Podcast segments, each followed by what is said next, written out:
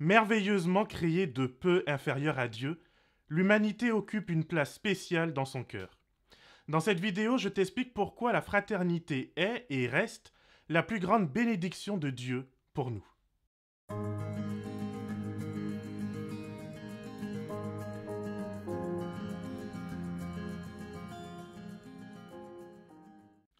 Bonjour et bienvenue. Je suis heureux de te retrouver pour cette nouvelle vidéo de Croître en Christ. Si tu me découvres pour la première fois, je m'appelle David Millard et je suis un pasteur de l'église adventiste du 7e jour. Aujourd'hui, je te parlerai du projet de Dieu pour la famille humaine. Dieu a un projet spécial pour chacun d'entre nous. Malheureusement, le diable fait beaucoup d'efforts pour détruire les plans de Dieu. Son arme favorite est le suprémacisme, tel que le racisme ou la discrimination. Le psaume 8 déclare « Qu'est-ce que l'homme pour que tu te souviennes de lui ? Et le Fils de l'homme pour que tu prennes garde à lui. Tu l'as fait de peu inférieur à Dieu, et tu l'as couronné de gloire et de magnificence. » Avec la création de l'humanité, Dieu ne s'est pas retenu. Il a sélectionné le pack toute option. Il nous a créés de peu inférieur à lui, afin que nous puissions refléter sa grandeur et sa majesté. Notre création à son image est vraiment une donnée importante. Si tu veux en savoir plus, j'ai réalisé 2 vidéos sur le sujet et je t'ai mis les liens en bas dans la description. L'enseignement biblique sur nos origines est le fondement essentiel d'une fraternité égalitaire et respectueuse de toutes et de tous. Le verset 27 du premier chapitre de la Genèse insiste et signe. Dieu créa les humains à son image, il les créa à l'image de Dieu, hommes et femmes, il les créa. Il n'y a pas la place ici pour la confusion et l'interprétation. Il n'est pas dit que Dieu créa une partie de l'humanité, qu'il créa les blancs ou qu'il créa les noirs. Il est dit que toute l'humanité n'est qu'une seule et même famille. Ce premier couple reçoit la responsabilité de remplir la terre de l'image de Dieu. Partout où nous trouvons des êtres humains, nous trouvons donc cette image. Quand bien même on découvre un nouveau continent avec des humains à la couleur de peau jamais vue jusqu'à présent, ce seraient toujours des images de Dieu.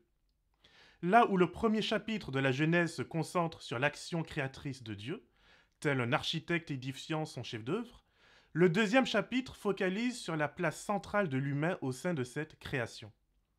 L'homme est au centre des préoccupations de Dieu. Bien que sa création soit parfaite, il existe un mal que Dieu ne peut supporter. C'est la solitude d'Adam. Au verset 18 du chapitre 2, Dieu fait le constat de ce mal. L'homme est seul. Puis Dieu propose une solution. Créer un vis-à-vis, une partenaire en grâce et en dignité. C'est dans ce vis-à-vis avec un être semblable qu'Adam va découvrir la fraternité.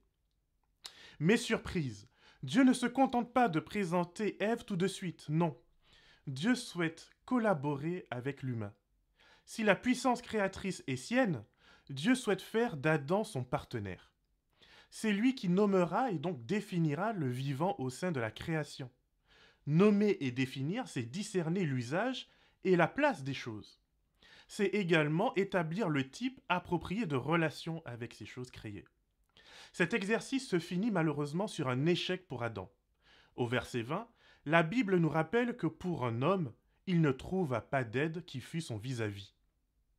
Ce n'est qu'à la création d'Ève qu'il pourra s'exclamer de joie au verset 23 et dire « Cette fois, je discerne mon vis-à-vis, je discerne la naissance de ma fraternité. » Heureusement qu'Adam a su résister aux yeux doux de Madame Orang-Outan. Heureusement qu'il n'a pas cédé aux courbes généreuses de Madame Bonobo. Malheureusement, certains de nos jours traitent leurs animaux bien mieux qu'ils ne traitent leurs frères et sœurs humains. Adam et Ève sont créés pour aimer et prendre soin du monde qui les entoure. Mais Dieu s'attend à ce qu'ils comprennent la responsabilité unique et sacrée qui les lie les uns aux autres. C'est la même responsabilité qui nous lie encore aujourd'hui.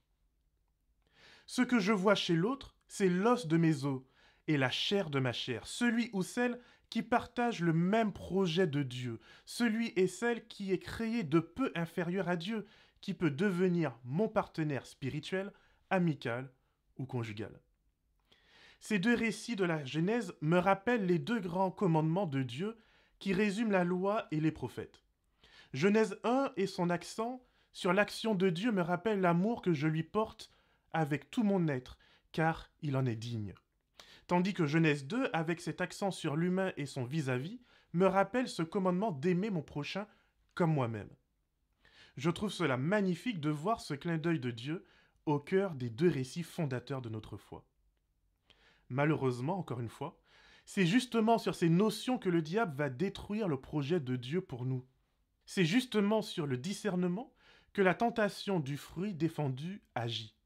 Au lieu de rester connecté à Dieu et à l'autre, Ève voit dans ce fruit le moyen de sa suprématie, le moyen de devenir comme Dieu et donc de le rendre obsolète. Chercher à prendre la place de l'autre, ne plus respecter de limites, de différences, vouloir être tout seul, voici le poison qui va s'immiscer dans la famille humaine. Là où Adam et Ève partageaient une intimité sans peur, les voilà se précipitant pour se couvrir, pour se dérober l'un à l'autre, et ultimement se dérober face à Dieu. Là où Caïn et Abel auraient dû vivre une relation fraternelle harmonieuse, le poison de la suprématie pousse au meurtre. La différence n'est plus supportable, elle devient une menace qu'il faut supprimer à tout prix. Pire, aujourd'hui on l'a remplacée par une fausse différence qui n'est que confusion. On ne peut dès lors pas s'empêcher de créer des castes, des clans, des ethnies. Celui ou celle qui n'est pas moi, qui ne me ressemble pas, doit être contrôlé, soumis ou détruit. Le plus triste, c'est que, comme Caïn, on fait souvent porter à l'autre la responsabilité de ses propres problèmes, de ses propres échecs.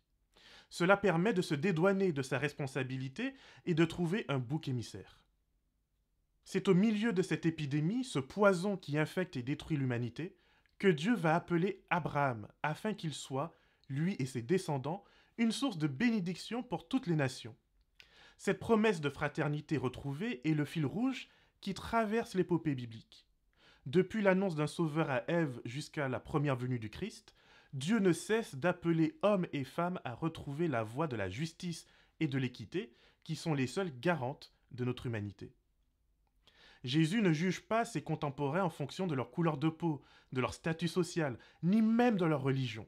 Face à la foi d'un païen, un oppresseur, un homme de violence, un soldat romain, Jésus affirme qu'il n'a pas trouvé de confiance aussi grande en Israël. Dieu va rappeler à son propre village que c'est vers une veuve païenne que Dieu envoya Élie, car le peuple de Dieu n'est pas toujours celui qui pratique le plus la voie de l'Éternel. Dans le récit de l'Église primitive, le livre des Actes au chapitre 15 rend compte d'une dispute entre des légalistes, les pharisiens, et les apôtres Paul et Barnabé. Constatant l'action de l'Esprit de Dieu dans la vie des païens, Paul et Barnabé ont décidé de ne pas imposer la circoncision, de ne pas mettre d'obstacle à la conversion de ces personnes dont la langue, la culture et les valeurs ne sont pas toujours celles d'un bon juif végane de naissance. Lorsque cette dispute arrive au concile de Jérusalem, Pierre dira ceci : « Et Dieu qui connaît les cœurs leur a rendu témoignage en leur donnant le Saint-Esprit comme à nous. Il n'a fait aucune différence entre eux et nous, puisqu'il a purifié leur cœur par la foi. Maintenant donc, pourquoi provoquer Dieu en imposant aux disciples des exigences que ni nos ancêtres, ni nous, n'avons été capables de remplir? Nous croyons au contraire que c'est par la grâce du Seigneur Jésus que nous sommes sauvés tout comme eux. » En effet, le livre de l'Apocalypse nous annonce qu'au retour de Jésus, des personnes de toutes langues, nations et ethnies seront rassemblées et feront partie de son peuple. Et quand bien même je n'arriverai plus à voir l'image de Dieu chez un être humain, Jésus m'invite à lui faire du bien par la foi qu'il reste, lui, présent dans la vie de chacun. Les justes lui répondront : « Seigneur, quand t'avons-nous vu affamé et t'avons-nous donné à manger, ou assoiffé et t'avons-nous donné à boire? Quand t'avons-nous vu étranger et t'avons-nous accueilli, ou nu et t'avons-nous habillé? Quand avons-nous vu malade ou en prison, et sommes-nous allés vers toi? » Et leur roi leur répondra : « Je vous le dis en vérité, toutes les fois que vous avez fait cela à l'un de ces plus petits de mes frères, c'est à moi que vous l'avez fait. » Matthieu 25, versets 37 à 40. La fraternité n'est pas un accident, mais une valeur au cœur de l'Évangile. Jésus lui-même s'est incarné dans notre humanité afin de faire de chacun d'entre nous ses frères et ses sœurs. Je comprends la colère qui nous anime lorsque nous voyons des images choquantes, racistes, indignes.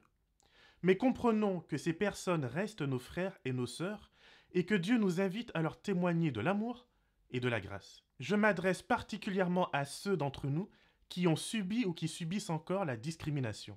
Nous ne pouvons pas dire à quel point cela nous a blessés et dans le même temps, applaudir des vidéos que YouTube ose mettre en spotlight expliquant que les Blancs ne sont bons à rien.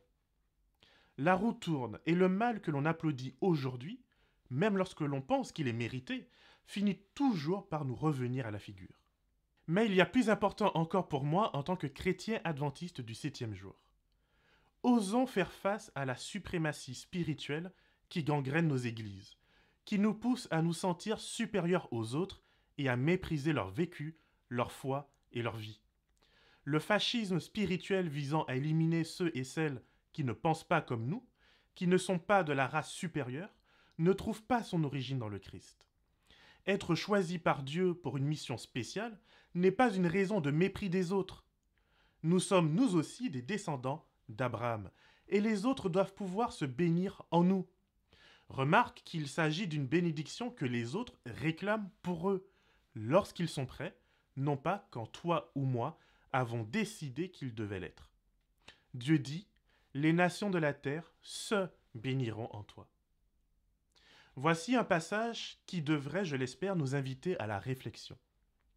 Le Seigneur désire que son peuple utilise d'autres méthodes que celles qui consistent à dénoncer l'erreur, même si cette condamnation est légitime. Il veut que nous fassions autre chose que de lancer des attaques contre nos adversaires, ce qui ne fait que les éloigner davantage de la vérité. L'œuvre que le Christ est venu accomplir dans notre monde ne consistait pas à ériger des barrières, ni à assaillir continuellement le peuple en répétant sans cesse qu'il était dans l'erreur. Quiconque désire éclairer les gens qui ont été égarés doit entrer étroitement en contact avec eux et travailler pour eux avec amour. Il doit devenir la source d'une sainte influence. Quand on se fait l'avocat de la vérité, les adversaires les plus implacables doivent être traités avec respect et déférence. Certains ne réagiront pas favorablement à nos efforts et prendront à la légère l'appel de l'Évangile. D'autres, ceux-là même que nous considérons comme ayant dépassé les bornes de la miséricorde divine, seront néanmoins gagnés au Christ. Ce qui peut se produire à l'occasion d'un débat, c'est que ceux qui luttaient contre la vérité, obscurcis dans les profondes ténèbres, s'éveillent à la lumière de la foi. Agissez envers chacun comme s'il était sincère.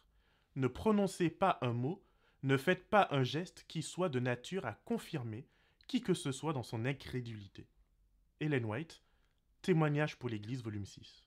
Je nous invite aujourd'hui même à prendre l'engagement d'être le gardien de nos frères et de nos sœurs. Rejetons l'esprit meurtrier de Caïn et suivons l'exemple du Christ, lui qui a su parler au cœur de chacun, depuis les spirituels comme Nicodème, jusqu'au pire des pécheurs comme le larron sur la croix. Le croyant n'a pas d'excuse. Il aime ses amis et il aime encore plus fort ses ennemis. Que le Seigneur te garde et te bénisse, et qu'il fasse de toi une source de bénédiction pour l'éternité.